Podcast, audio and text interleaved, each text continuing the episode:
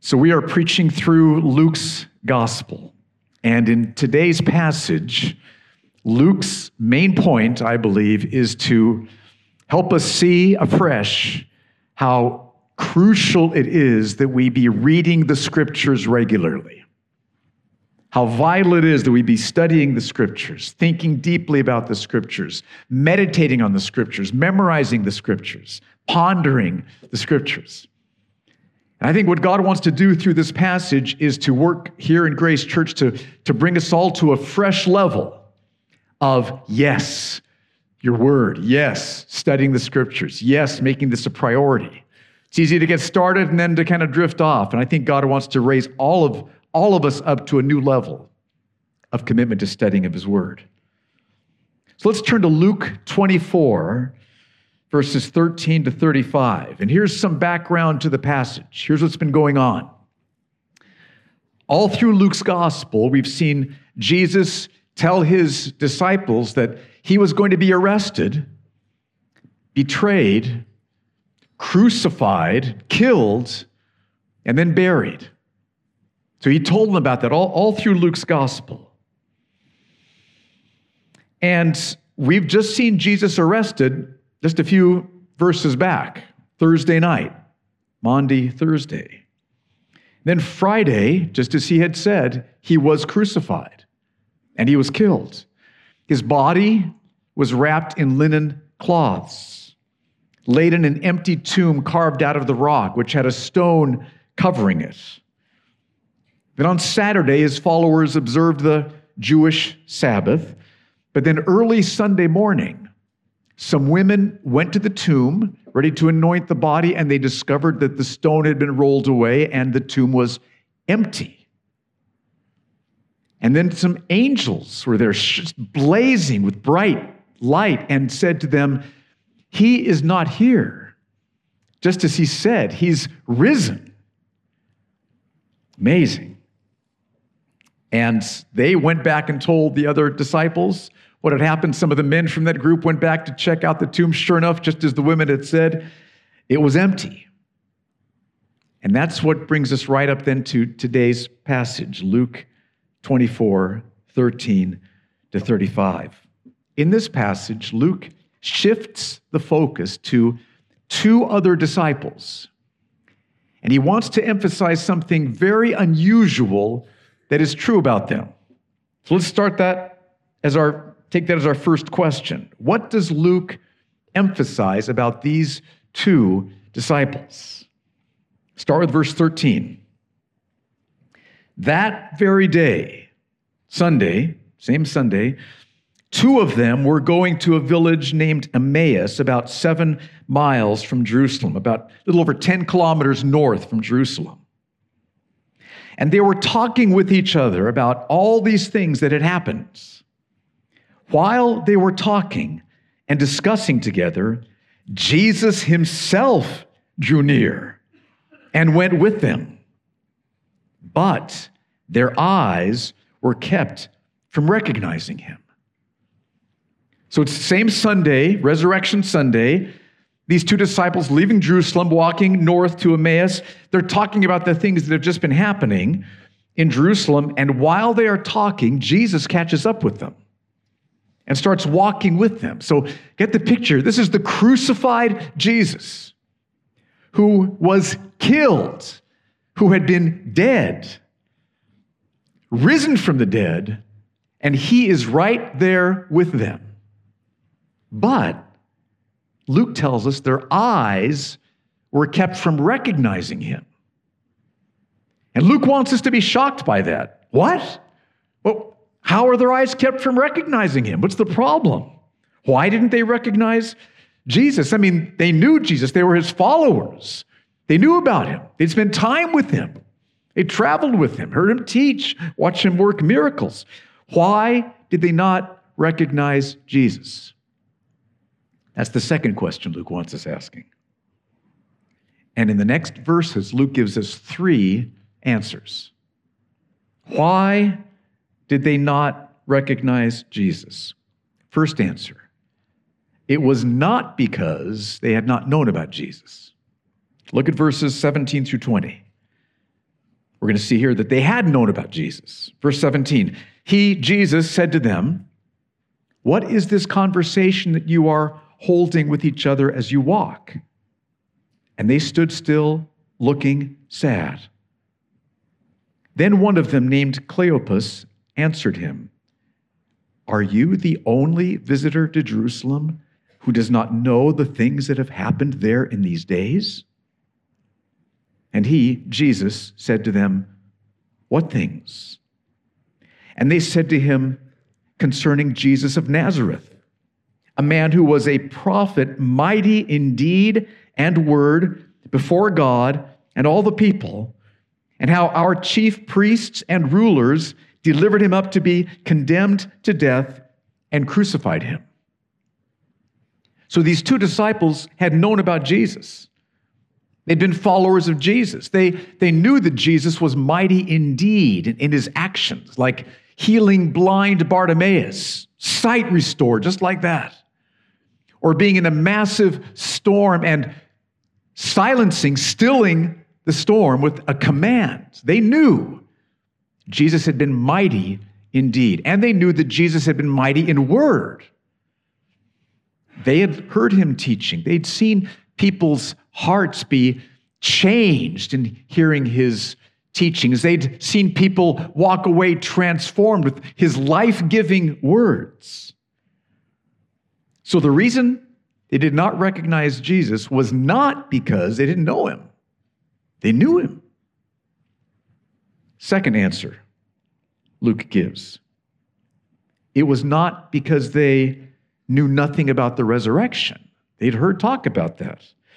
Look at verses 21 through 24. So here they are continuing to explain what they knew about Jesus. Verse 21 these two disciples said, But we had hoped that he was the one to redeem Israel. Yes, and besides all this, it is now the third day since these things happened. They emphasize that because they, they'd heard Jesus say, On the third day, I'm going to rise again. But they're saying it's the third day, he hasn't arisen. Verse 22 Moreover, some women of our company amazed us. They were at the tomb early in the morning, and when they did not find his body, they came back saying that they had even seen a vision of angels who said that he was alive. Some of those who were with us went to the tomb and found it just as the women had said, but him they did not see. So it's clear that they knew about the rumors about Jesus' resurrection, the possibility of Jesus' resurrection. They knew that. So the reason they could not recognize Jesus was not because they didn't know him, and it was not because they had heard nothing about the resurrection. It's not what it was. So, why did they not recognize Jesus? Luke's third answer it was because they did not believe the prophets, the Old Testament prophets, and what they said about Jesus' suffering. That's why. Look at verse 25 and 26. And he, Jesus, said to them, O foolish ones, and slow of heart to believe all that the prophets have spoken. Was it not necessary that the Christ, the Messiah, should suffer these things and enter into his glory?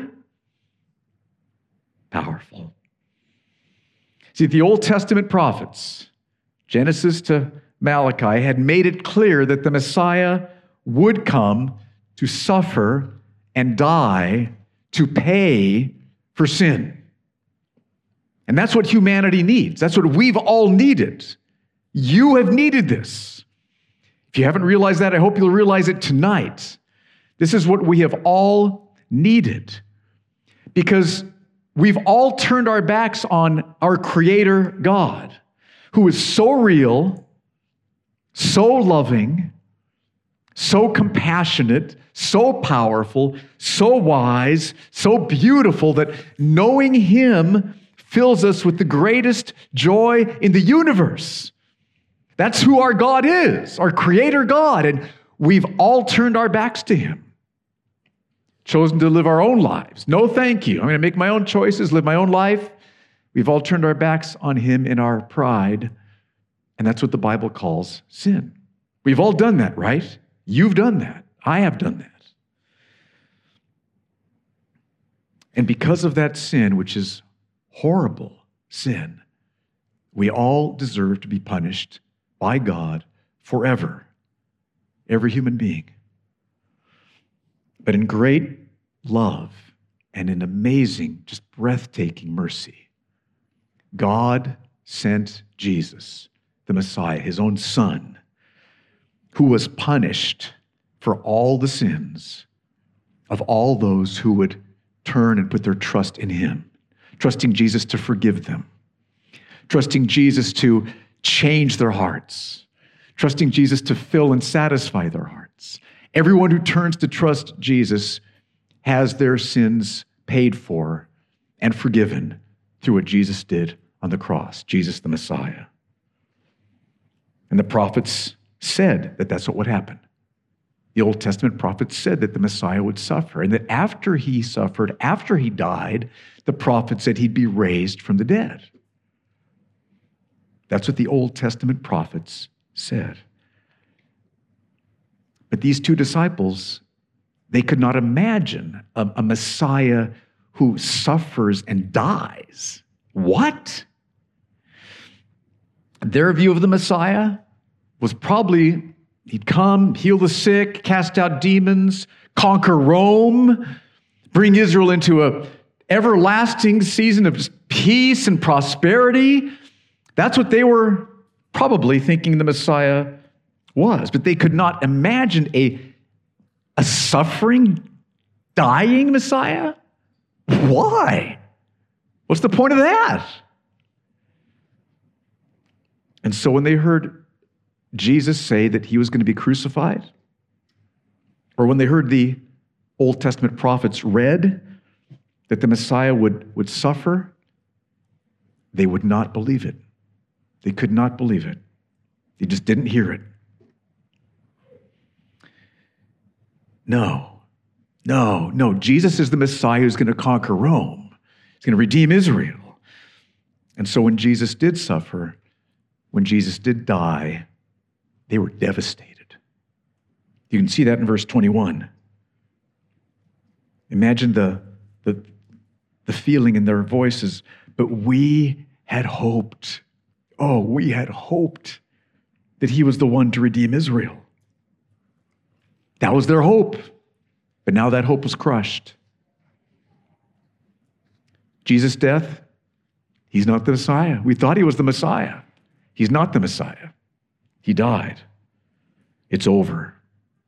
So all their hope was gone because they did not believe what the prophet said about Jesus suffering before glory. And that's why when the resurrected Jesus was standing right in front of him, they could not, they would not recognize him. That brings us to our next question What does Jesus do? What does he do about this? I love Jesus. this, is, this is just, this is what he would do. Verse 27 And beginning with Moses and all the prophets, he interpreted to them in all the scriptures the things concerning himself. What did he do? He helps them. Don't you love that? He helps them. Oh, how many times we are weak in faith, right? How many times we are doubting. Your Jesus, my Jesus, our Jesus will help us at those times. And that's what he does right here. He helps them. He went over the scriptures. He opened up the scriptures to them, the scriptures about himself. He, he explained and taught them the scriptures all through the Old Testament. The scriptures that showed especially that he was going to suffer, the Messiah was going to suffer and then be raised. So imagine that you are one of these two disciples. Just try to put yourself in their shoes a little bit here. You're thinking that we thought Jesus was the Messiah. He's not the Messiah, he's dead. How could the Messiah suffer and die? It's impossible. And, and just think of how it would have impacted you to have the Old Testament scriptures opened up and explained while you're on this road walking to Emmaus. I think Jesus might have started off with Genesis chapter 3, verse 15. We know he started, he's mentioned Moses. This is Moses. But look at Genesis chapter 3, verse 15, where God is talking to the serpent, to Satan.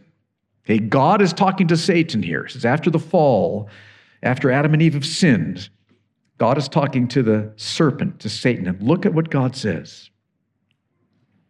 And imagine that you are one of these disciples hearing Jesus explain this to you. God says to Satan, I will put enmity, that is division, between you, serpent, Satan, and the woman. The woman's been in agreement with you to this point. She ate the fruit, right? Tree of knowledge of good and evil. He said, You'll be like God. And she ate. You were in agreement. I'm going to put division between you. I'm going to change her heart, save her. Adam, too. I'll put division, enmity between you and the woman, and between your offspring, the serpent, Satan's offspring, that is, those who are against God, people that are against God. I'll put division between your offspring and her offspring, those people who are Satan come to God, those people that are for God. And that would include the Messiah there. He wasn't saved, but he was for God.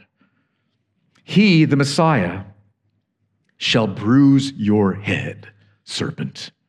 Boy, I just, I just love that. Imagine God telling Satan, he's going to bruise your head. That is a mortal wound that's going to destroy Satan. And you, Satan, shall bruise his heel.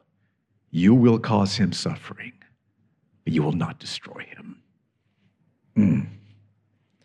Mm. So imagine you were one of these two disciples.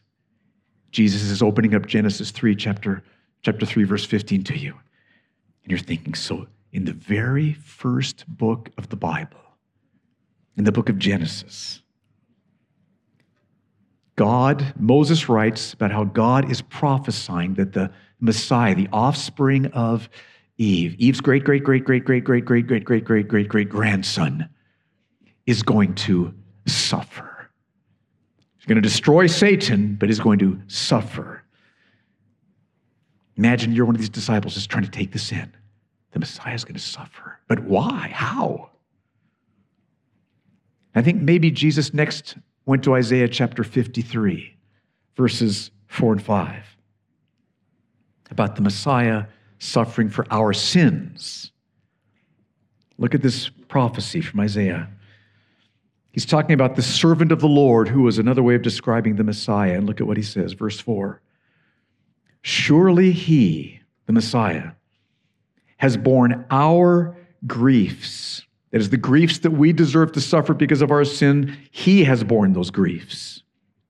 And he's carried our sorrows, the sorrows that we deserve to suffer because of our sin. He's carried those sorrows. He's experienced those griefs, those sorrows. This is the Messiah. He's going to suffer our griefs and our sorrows. Yet even though it was our griefs and our sorrows, we deserved it. We esteemed him stricken. He was the one that was stricken for our sin. He was smitten by God for our sin. He was afflicted for our sin. The Messiah's suffering, do you see that here? So powerful. Verse 5 Why was he suffering? He was pierced for our transgressions. We deserved the piercing. He was pierced for our transgressions, He was crushed for our iniquities. Upon Him was the chastisement, the punishment that brought us peace. And with His wounds, we are healed. Mean, imagine the disciples clear as day. The Messiah is going to suffer. He's going to be pierced. He's going to be smitten by God. He's going to be afflicted. Imagine, so it's not just Moses, they're saying. The prophet Isaiah. The Messiah will suffer for our sins. But then imagine them thinking, but if he's pierced and crushed and smitten by God, isn't that the end of the Messiah? No, it's not the end. Maybe Jesus next went to Psalm 16, verse 10. Again, Old Testament, about Jesus' resurrection. David here is prophesying about the Messiah, about Jesus, and he describes Jesus talking to the Father, to God the Father. Psalm 16:10, Jesus talking. For you will not abandon my soul to Sheol. Sheol, the place of the dead. You will not abandon my soul to Sheol, the place of the dead, or let your Holy One see corruption. Amazing statement. Read Peter's sermon about this passage in Acts chapter 2. But again, imagine the disciples just reeling, thinking, whoa, wait a minute. The Messiah is going to be pierced and crushed and smitten by God, dying, paying for our sin, but that will not be the end. God will not abandon him to Sheol, to the place of the dead. God will not let his body be, corrupt, be corrupted. That means he's not going to stay in the grave. He's going to rise from the dead, plain as day. So imagine these disciples. Just put yourself in their shoes. You're seeing it. Jesus is there. You're walking on the road toward Emmaus, and he's teaching them the Old Testament scriptures about how the Messiah will suffer and will rise from the dead. So, how did this affect them? What happened to them as a result? What impact did this have on them? Verses 28 to 35. So they drew near to the village to which they were going. He, Jesus, acted as if he were going farther, but they urged him strongly, saying, Stay with us. Stay with us, for it is toward evening, and the day is now far spent. So he went in to stay with them. When he was at table with them, he took the bread and blessed and broke it and gave it to them. And their eyes were opened, and they recognized him, and he vanished from their sight. Let me just explain this vanishing thing. When you read about what Jesus did after he'd been raised from the dead while he was still on earth with his resurrection body, you can see that his body is not like ours. It wasn't like a ghost or like a, a, a flimsy, filmy spirit. His body was more real than your body. But it could vanish, it could appear, it could go through doors, read about it. Okay, so that's what's going on here. We don't know where he went, but we know that he continued to show himself to people, but he vanished from their sight. But notice that their eyes are opened. Verse 31 and they recognized Jesus. Why did they now recognize Jesus? Why? I don't think it's because he's celebrating communion with them and they remember what happened three nights ago at the Lord's Supper. I don't think that's what's going on here. Do your own study on this, but there's three reasons why I don't think that's what's happening. First reason there's no mention of the cup. The Lord's Supper was the bread and the cup, both. Picture of Jesus' body, picture of his shed blood. No mention of the cup here.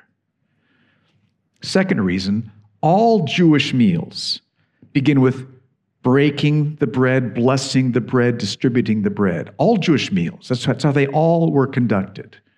So this is just the way that a normal Jewish meal would be, would be initiated.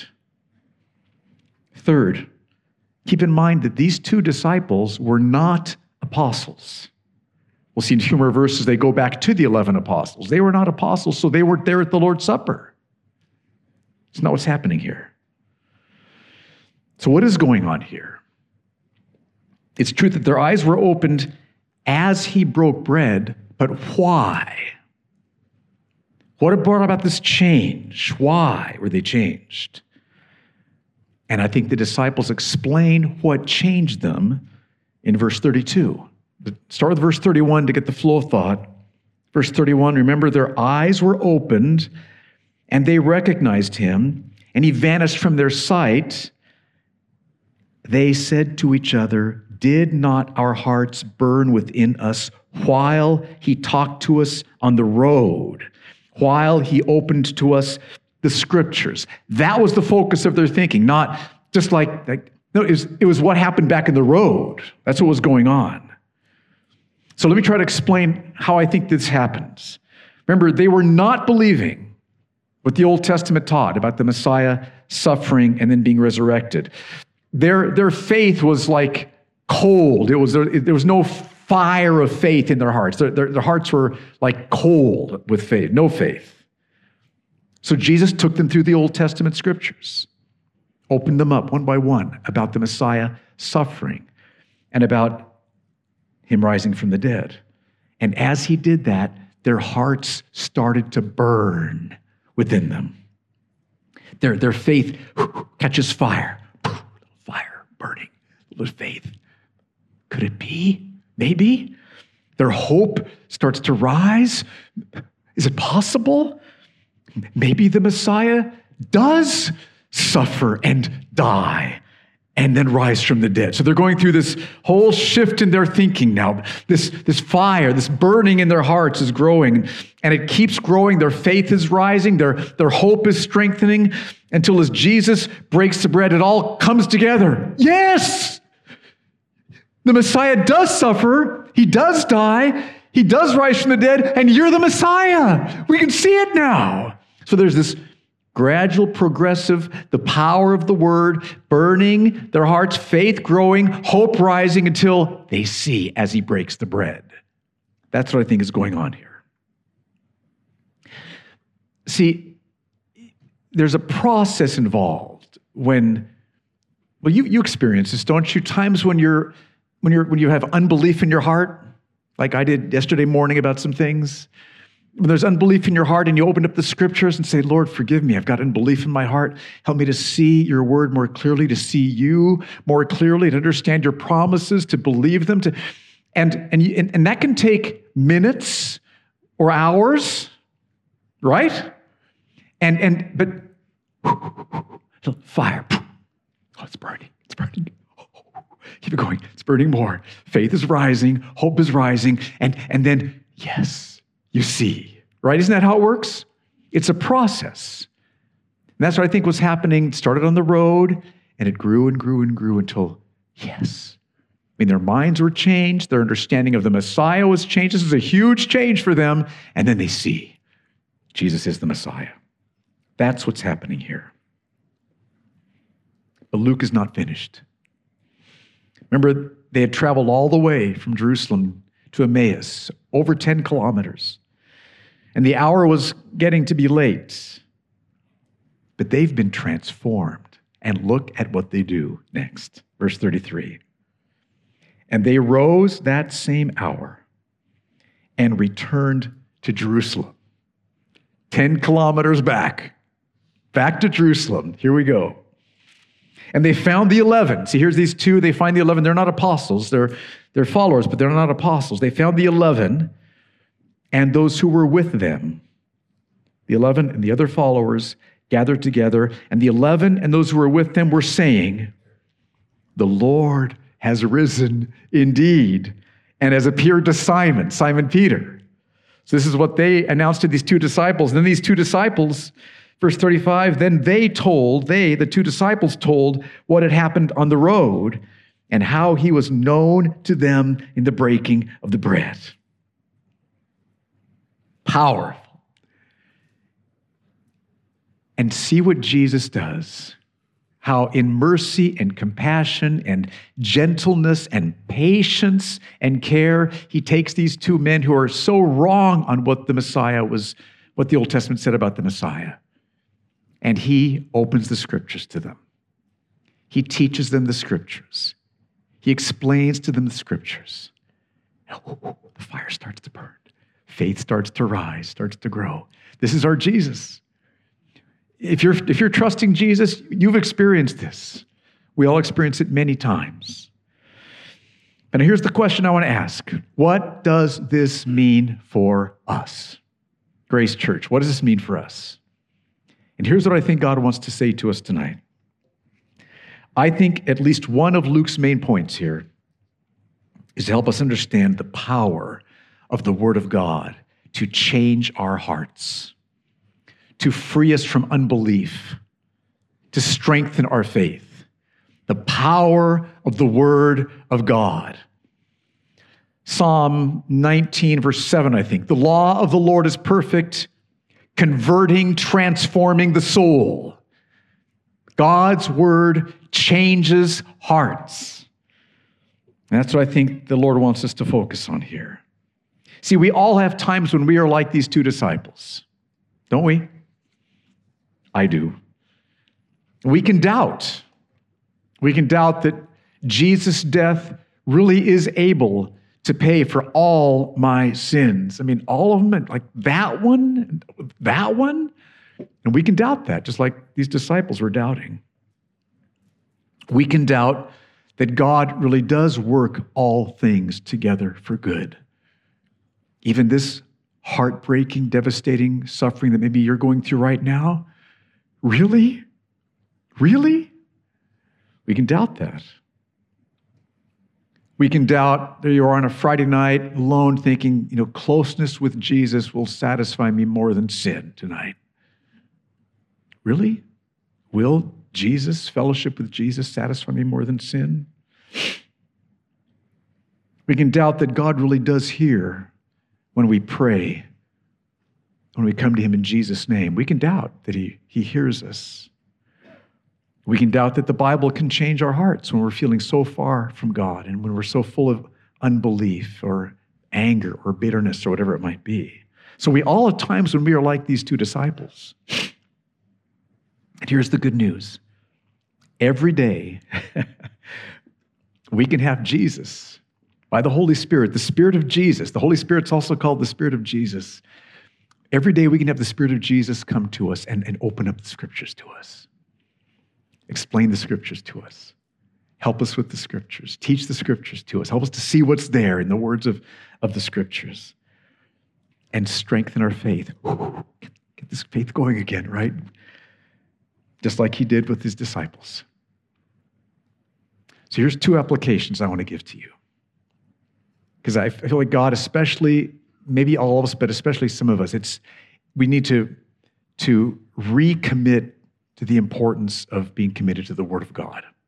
So, first application establish a daily rhythm of Bible reading. Establish a daily rhythm of Bible reading. Every follower of Jesus needs to regularly set aside everything else and read the Bible. Study the Bible. Think deeply about the truths taught in the Bible. Memorize the Bible. Meditate on the Bible. Every follower of Jesus needs to have times where we put everything else aside to do that. Read the Bible. Read it slowly. Read, read, read through books. It might, there's no rush. It might take you weeks to get through a book. That's fine. But think and pray, Lord, come, open my eyes to behold wonderful things from your law. Psalm 119. Teach me your word, Lord. Teach me your word. Jesus, come alongside me right now while you were with those two disciples on the road to Emmaus and teach me the scriptures. And as you do that, asking Jesus to teach you, thinking, pondering the words of the scriptures, he will meet you he will strengthen your faith. He will fan it into flame. You'll experience what the disciples experienced. That's one application. Establish a daily rhythm of Bible reading. By the way, I brought this, we have these sheets out in the back, the welcome table. I, I made, we got 30 of them. If we need more, we'll make more. But this is how to study the Bible. This is version 6.4, how to study the Bible from Grace Church. So um, just try, to break it down so that you can have a, have a kind of a guideline to follow. So those are out there for your help. That's the first application. Establish a daily rhythm of Bible reading. Do you have that? Do you have that? Have you had that today, yesterday, where you're setting everything else aside and just reading the Word, Word of God? If not, reestablish that. Not as a duty, not as just kind of a religious ritual you're supposed to do, but this church, this is life. This is strength.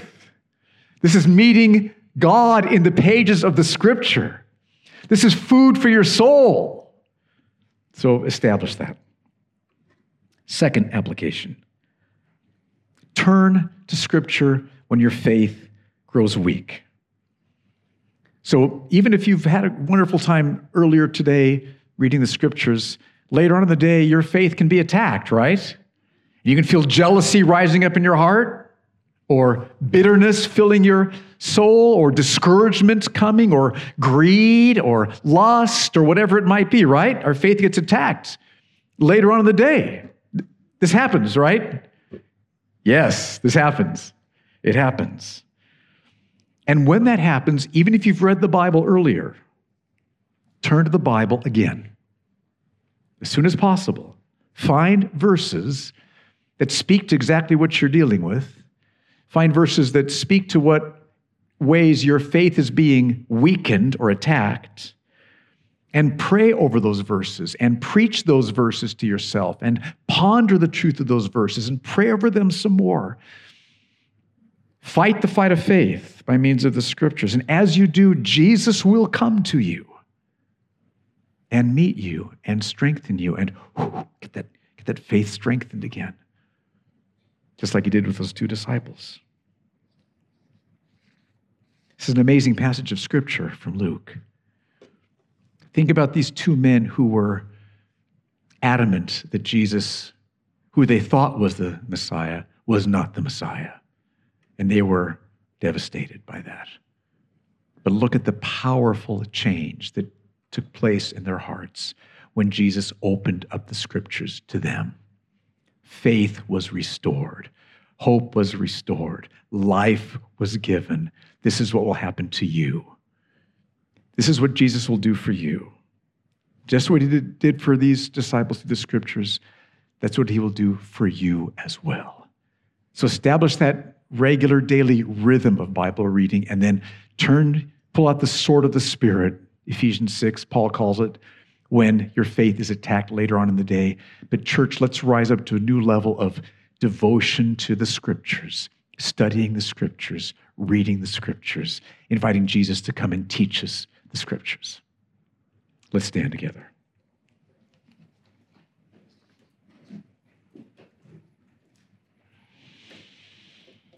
Thank you, Lord Jesus, for what you did for these two disciples. We love your compassion. We love your mercy. We love your power through the Word of God. Thank you. And thank you, Lord, that you will do that for us. When we are battling unbelief, when we are being pulled away from you by temptation, you will do that for us. You'll meet us first thing in the morning or whenever we have our time where we set everything else aside to open up your word. You'll do that for us. Lord, we thank you. We love you. Pour out upon Grace Church fresh devotion to the scriptures, I pray. And we ask this in Jesus' name. Amen.